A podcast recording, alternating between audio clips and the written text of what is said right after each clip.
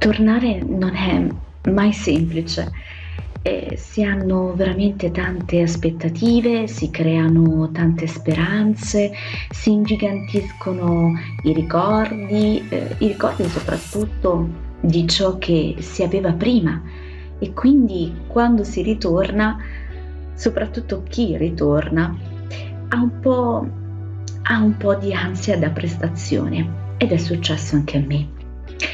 Mi è successo e ho registrato diverse volte un audio per te, per il mio ritorno, per annunciarti che sulla nostra panchina possiamo tornare a sederci insieme. E poi ogni audio che ho registrato l'ho semplicemente eliminato perché non mi sembrava abbastanza.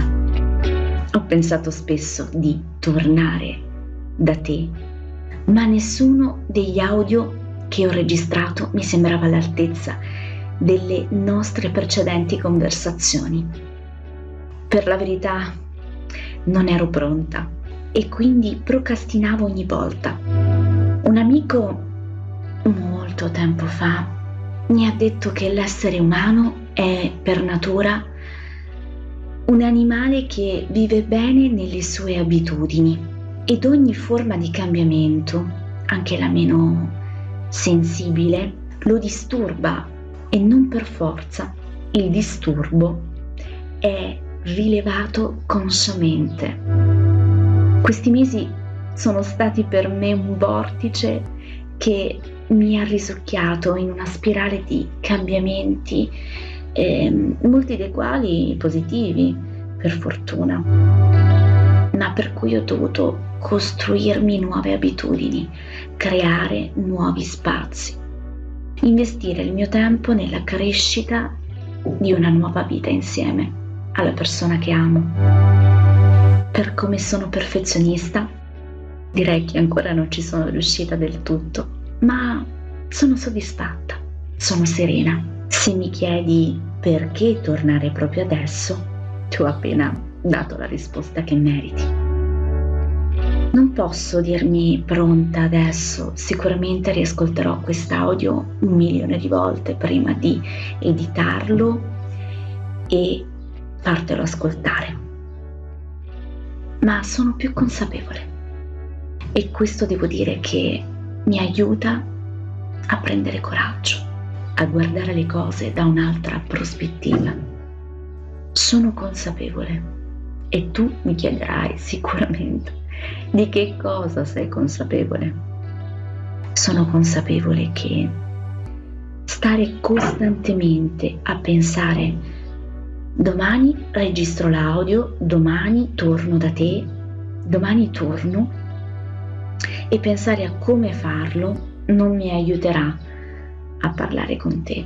Ed è quello che io ho sempre voluto fare, condividere le mie giornate, semplici gesti, quotidiani o speciali rispetto al solito, che mi insegnano qualcosa, che mi danno spunto per pensarci su ed evidenziare qualcosa che possa poi far nascere e crescere un sentimento, un'emozione dentro di me e spero anche dentro di te che mi ascolti.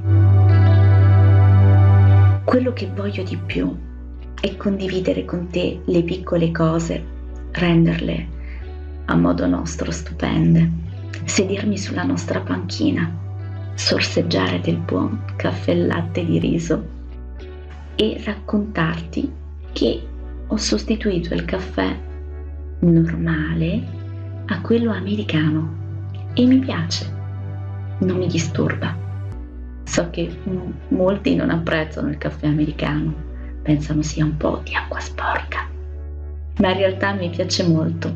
Mi dà sicurezza questa tazzona gigante con quest'acqua sporca, che in realtà ha un sapore amaro, perché io lo prendo senza zucchero, ma mi fa tanta compagnia. In questi mesi in cui questo caffè latte di riso l'ho bevuto senza di te, mi è pesata tanto l'assenza.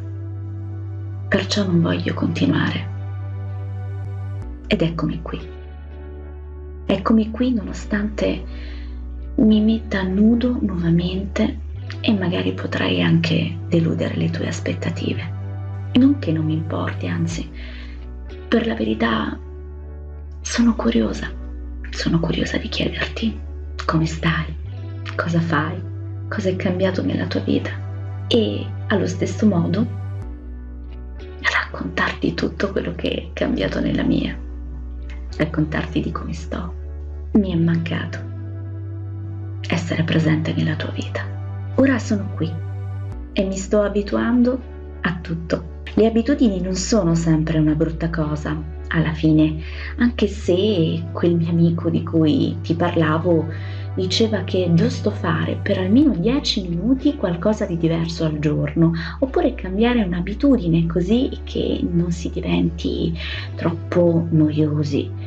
E, e va bene, eh, con la mia amica con cui sto condividendo una rubrica bellissima che parla di libri, Tania. La domenica mattina chiacchieriamo e lei mi ha raccontato di questo libro di Chiara Gamberale, 10 minuti, dove appunto più o meno si dice la stessa cosa che diceva il mio amico. E vorrei provarci, mi piacerebbe, ma come ti dicevo, mi piacerebbe anche conservare delle piccole abitudini che ho creato nella mia nuova vita. In questo periodo mi sono avvicinata alla meditazione.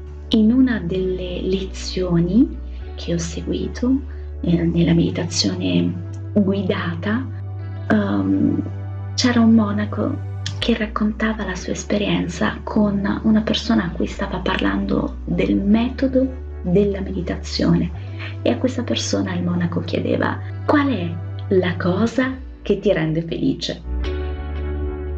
E questa persona per tutta risposta disse il caffè di primo mattino, quando tutta la mia famiglia è ancora a letto e mi godo in silenzio questa tazza di caffè mentre sorge il sole. È una piccola abitudine, ma creava serenità. E mentre che arrivava un nuovo giorno, tutto da vivere.